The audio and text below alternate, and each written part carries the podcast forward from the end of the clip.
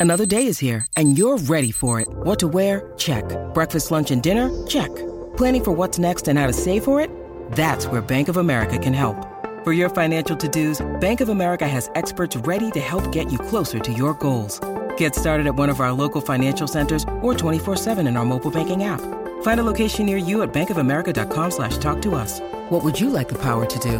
Mobile banking requires downloading the app and is only available for select devices. Message and data rates may apply. Bank of America and a member FDIC. Penn State falls to 0-5 for the first time ever with a 41-21 loss to Iowa. Tight end Pat Freiermuth will have surgery and miss the remainder of the season. We've got three takeaways from the Lions' loss to the Hawkeyes. And should James Franklin's future be on the line after Penn State's 0-5 start? I'm Dustin Hockensmith from Penn Live. We'll tackle those headlines coming up on the Blue White Breakdown.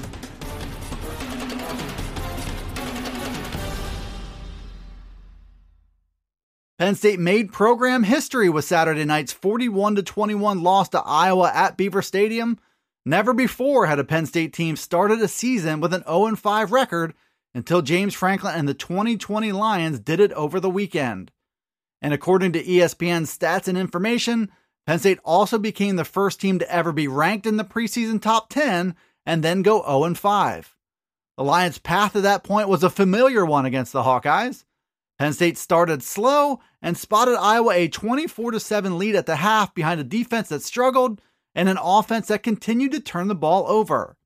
The Lions closed to within 31 21 at the end of the third quarter, but turned the ball over two more times that led directly to 10 more Iowa points. Penn State started Will Levis at quarterback, then brought in Sean Clifford, who threw touchdown passes on his first two attempts of the game. James Franklin said turnovers were once again the story of this game and the story of the team's season, which continues to slip away.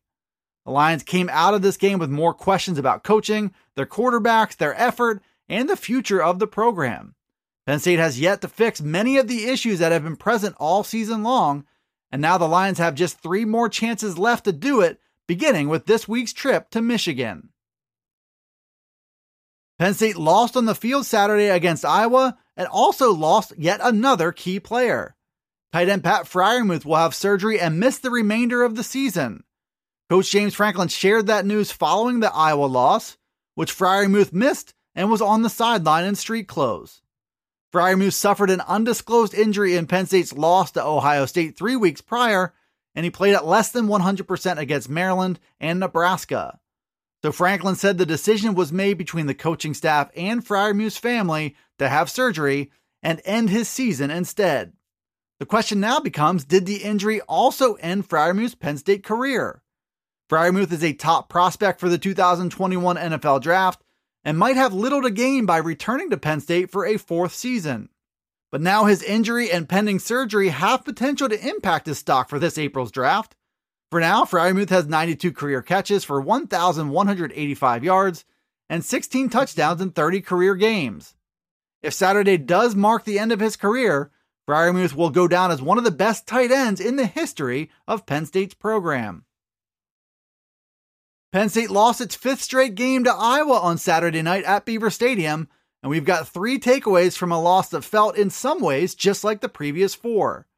The first takeaway is that Penn State continues to have a big quarterback problem on his hands. Will Levis wasn't the answer against the Hawkeyes, so James Franklin turned back to Sean Clifford. It's fair to wonder if either player is capable of leading Penn State to national prominence. The second takeaway is that the Lions have reasons for their struggles, and they got another one with Pat Freiermuth now out for the remainder of the year. But those reasons don't cover sloppy tackling or poor execution or a total lack of energy. Takeaway number three is Penn State's path forward must start in the trenches. Quarterback play is a problem, and so are any number of other areas on this roster. But Iowa's offense had huge success running the ball, especially on first down, and the Hawkeyes line controlled the point of attack on the defensive side of the ball as well. Penn State's path toward improvement will begin with fixes in both of those areas. Penn State's 41 21 loss to Iowa was its fifth straight, which all paint a picture of a program with some serious problems on its hands. After the Iowa game, Penn Live columnist David Jones tackled perhaps the single biggest question about the Lions' future. He wondered if this is as bad as the Penn State program has ever been, and if James Franklin's job as head coach should be on the line. That's the question that a growing number of Penn State fans are asking after an 0 5 start. And Jones sides with that question being a valid one, given how bad this Penn State team is and how hopeless the rest of the season feels. The season feels like what Jones calls the dark ages of Penn State football from 2000 to 2004. Whether there's light or not at the end could come down to what happens over the next four weeks. If the team responds and shows improvement and hope, the path forward could be restored.